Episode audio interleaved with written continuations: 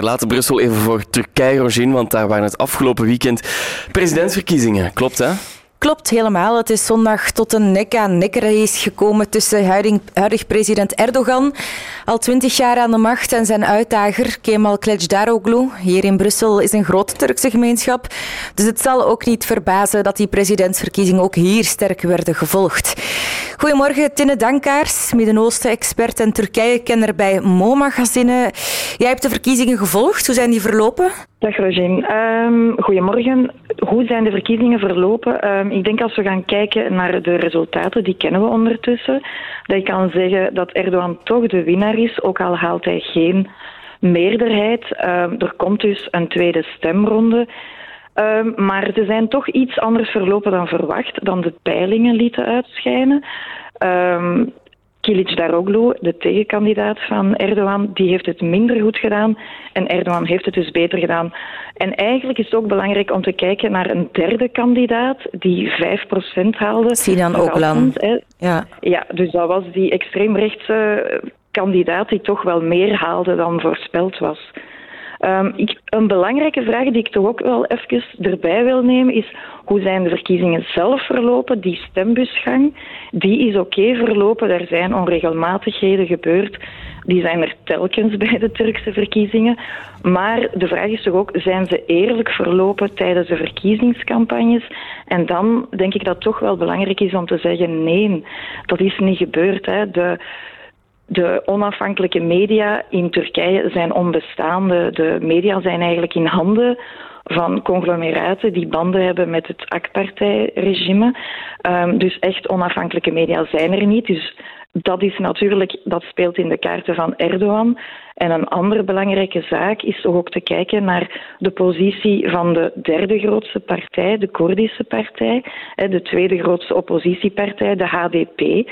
Die is eigenlijk, zij zijn eigenlijk echt volledig buiten spel gezet. De de leiders van die HDP, van die Koerdische partij, die zitten al jaren in de cel.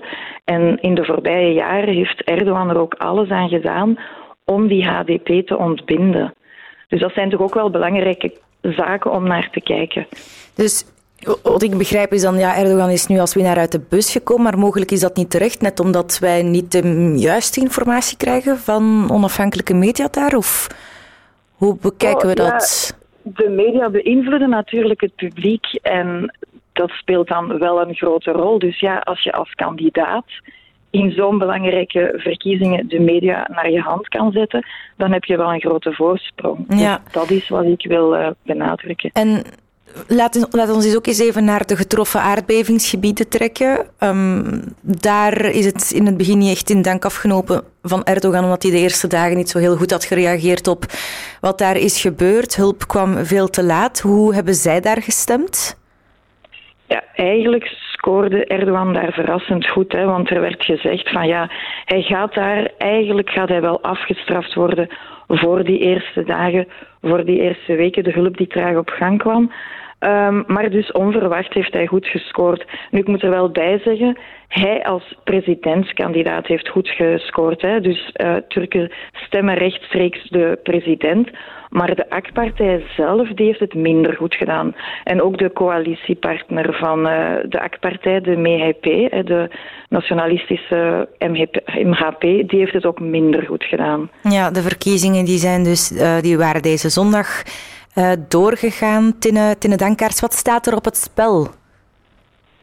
Um, ik denk, ja, als je gaat kijken naar uh, de positie van de critici van Erdogan, staat vooral dat democratisch herstel op het spel. Um, als Erdogan in de tweede stemronde wint, en goh, daar lijkt het nu toch wel sterk op, dan weten we dat eigenlijk het, het herstel van de democratie, dat dat niet meteen op de agenda staat. En daarmee wil ik zeggen, um, onder Erdogans vleugels is de rechtsstaat toch wel afgebrokkeld. Hè. Onafhankelijke rechtspraak is ook wel gewoon veel minder geweest in de voorbije jaren. En dan moet je toch gaan kijken dat voor de politieke gevangenen, en dat zijn er nogal wat, uh, ik noemde de HDP-leiders die uh, in de cel zitten, maar er zijn ook andere bijvoorbeeld um, Osman Kavala en andere mensen die in het kader van de Gezi-processen vastzitten zonder eerlijk proces, ja, die gaan wel eigenlijk in een status quo Dus voor hen ziet het er niet goed uit als Erdogan wint.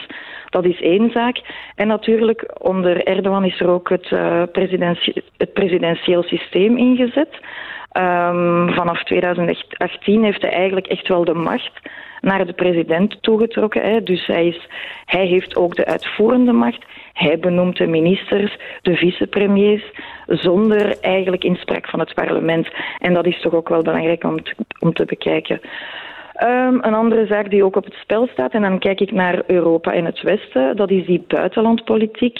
Onder Erdogan is er eigenlijk toch wel een, een, afstand gekomen tussen het Westen en Turkije. Hij heeft echt wel de neuzen richting Oosten gezet. En dat zou onder Kilic Daroglu, als hij uit die tweede stemronde verrassend uh, naar, naar voren zou komen, dan kan je wel zeggen dat die banden met het Westen terug hersteld zouden worden. Ja, dat is zijn uh, een paar dingen die natuurlijk in zijn ja, verkiezingsbeloften staan. Het parcours dat Erdogan heeft, acht, uh, af, heeft afgelegd, ja, is natuurlijk twintig jaar al president in Turkije. Hem kennen we al een beetje, maar zijn tegenstander, Kılıçdaroğlu, hem niet echt. Hè? Wie is hij eigenlijk? Ja, hij is eigenlijk al lang aan, aan een politiek beest, zou ik zeggen. Van 1999 is hij actief geworden in de politiek. Maar we kennen hem dus toch niet zo goed. Al is hij al van 2010 de leider van die tweede grootste partij van Turkije, de CHP. De centrum-linkse, naar Turkse normen, uh, volkspartij, de Republikeinse Volkspartij. Um, hij is er al die jaren toch niet in geslaagd, hè, sinds dat hij partijvoorzitter was, om, om een, een, tegenoffensief tegen die almacht van Erdogan te bieden. Dus dat werd hem eigenlijk wel aangevreven. Um, mensen waren ook niet zo uh, overtuigd van zijn kandidatuur als, als presidentskandidaat. Keken eerder naar um, bijvoorbeeld de burgemeester van Istanbul, Imamoglu, omdat dat iemand is die echt, uh, dat is ook zo een politiek beest, kan, kan Erdogan van antwoorden dienen. En dat werd bij de grijze. En ja, ik, ik doe hier nu thuis teken, aanhalingstekens, muis, um, Daroglu, dat werd hem ja. eigenlijk aangevreven van hij kan dat niet aan. Hij is niet sterk genoeg om zo'n, um, ja, toch wel, um, ja, hoe moet het zeggen, uh, gedreven persoon, politieke persoon als Erdogan uit te dagen. Um, maar hij wordt ook wel als, als de verzoener genoemd, iemand die in staat is om toch wel um, die alliantie waar hij nu um, achter staat, om die te leiden, om groepen bij elkaar te brengen. Om de compromissen dus ja, te maken eigenlijk. Hè, ja. Om de compromissen te maken, Inderdaad, oké, okay, dat is duidelijk. Dankjewel, Tinne Dankaars, Midden-Oosten-expert bij Mo Magazine. Een hele goede morgen, dag Dominique uit Duizend Brussel. Goedemorgen. Goedemorgen, ik bel je even op, want jij bent aan het reizen uh, in de regio. Dat wil zeggen, ja, je bent nu in uh, Georgië, dat is toch al redelijk ver van Turkije. Maar goed, vorig weekend zat je nog in Turkije, hè? Yes, ik zat toen in Rize zelfs, in de geboortestad van Erdogan. En het was daar ambiance, nog de dag voor de verkiezingen ook. Uh, overal uh, posters meters hoog met zijn gezicht erop en uh, mensen die aan het flyeren waren. En het meest opvallende, denk ik, in Turkije was dat er overal van die omgebouwde camionetjes rondreden met superluid campagneliederen. En zeker dat van uh, Kilic Darolu was echt een oorworm. Ik kan dat nog altijd meezingen. Dat was ja. hele dagen door. Ik, ik heb een fragmentje gevonden. Het is uh, ja, de, de, het, het campagnelied van dus de uitdrager van Erdogan, uh, Kilic Daroglu, klinkt zo.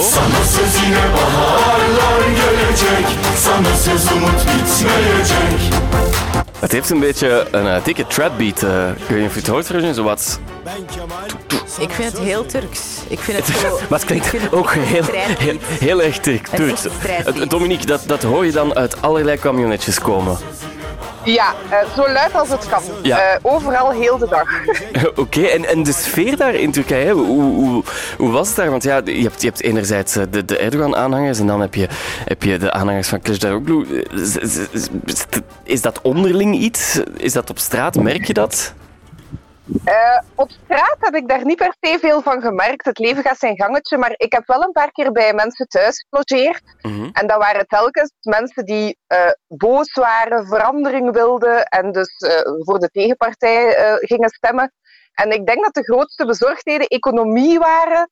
Maar ik heb ook wel een paar jonge mensen gesproken die zeiden: het voelt alsof wij een keuze moeten maken tussen vrijheid en democratie, ofwel gaan we een soort religieus autoritaire staat krijgen. Dus die waren daar wel echt heel bezorgd over. En in dat opzicht is de uitslag waarschijnlijk niet per se wat ze hadden gehoopt dat het ging zijn. Uh, maar het leefde wel. Uh, Mensen waren over het algemeen vrij boos, heb ik de indruk. En, en hebben ze, vrezen ze niet dat dat, dat, dat, dat daar vervals is of dat daar, dat daar onregelmatigheden gebeurd zijn? Daar hebben we eigenlijk niet echt over gesproken. Ik was wel altijd nieuwsgierig of dat ze gingen gaan stemmen, want dat is in Turkije niet verplicht. En als ik dan zag in het nieuws hoe groot dat de opkomst was, dan is duidelijk dat de mensen wel echt hun stem wouden uiten. Um, maar of dat er vervalst is, daar, mm. daar hebben we het eigenlijk niet over gehad. Oké, okay, dus, dus daar uh, geen vrees over. Nu, ja, die, uh, die, die Kemal Kılıçdaroğlu, dat is de uitdager. Uh, die is heel populair, hè, dat hoor wel. Is Erdogan zelf nog populair? Want ja, je was in zijn geboortestad. Ik kan me inbeelden dat hij daar wel op handen gedragen wordt. Ja, in zijn geboortestad sowieso wel. Het oosten van Turkije is sowieso een, een stukje conservatiever. En daar was er wel geregeld metershoge posters die uit appartementsgebouwen hingen met zijn, met zijn hoofd op. Um, ik heb bij mijn laatste Airbnb-host in, in Rize heb ik wel een heel goed gesprek gesprek gevoerd over feminisme. Dus het is zeker niet zwart-wit. Ik denk dat je progressief kan zijn mhm. in een conservatieve stad ook. Maar het is zeker dat hij in vele steden echt wel nog op handen gedragen wordt. Ja, Dominique, hoe was dat eigenlijk voor jou om zo door een conservatieve regio te reizen in Turkije? Uh, ja, ik reis alleen, dus dat was bij momenten wel uitdagend. Ik moet zeggen, ik heb mij op geen enkel moment onveilig gevoeld of, uh, mij beperkt gevoeld in wat ik kon doen. Maar het is wel zo dat als je als jonge vrouw alleen door, door zo'n een conservatieve regio reist, dat, dat je wel bekeken wordt. Hè. Dus je moet, uh, je moet je mannetje kunnen staan, je moet je niet laten doen. Uh, maar als, als, als je dat doet, dan is dat wel een, een reis zoals een andere. Het is een, een heel toffe ervaring. Ja, even, even, over de reis. Je zit nu uh, in Georgië. Hoe is het daar? Uh, de zon schijnt, ik zit in de bergen. ja, ik zit hier op een camping die gerund wordt door een Belg, dus het voelt een beetje als thuis. Het is hier fantastisch. is... Ik ben echt heel graag in Georgië. Is het de eerste keer dat je in Georgië bent? Nee, nee, ik ben, uh, ik ben hier een paar jaar geleden al geweest en ik wil sindsdien eigenlijk uh, terug. Dus voilà, bij deze is dat gebeurd. Okay, en ik ga hier de, kom de komende weken wat rondtrekken. Oké, okay, Georgië, een, een aanrader dus. Ik zou zeker naar Batumi gaan, Dominique. De zee, het is daar prachtig. Ik, ik ben inderdaad al in Batumi geweest. Ja, aanrader voor, uh, voor hikers wel. Je moet graag in de bergen wandelen ja, inderdaad. wijn drinken. Oké, dus als je graag in de berg wandelt en wijn drinkt... graag wijn drinken, ja, inderdaad. Moet je, moet je in Georgië zijn. Um, eindigt je reis daar, Dominique? Uh, Georgië of Armenië, alles is in de Caucasus. En dan uh, kom ik op een bepaald moment wel terug naar Brussel. Oh my, misschien, wanneer het, je, kan, je kan terugkomen wanneer het hier verkiezingen zijn, Dominique. Want die komen er, die komen er natuurlijk ook nog aan. Dankjewel dat we even konden bellen. Want Dominique uit Duizendwissel die was uh, bij, de, bij de verkiezingen uh, in, in Turkije. Niet uh, redelijk per ongeluk, maar toch, je was er bij Dominique. Ja, inderdaad. Geniet nog van je reis. Salut hè.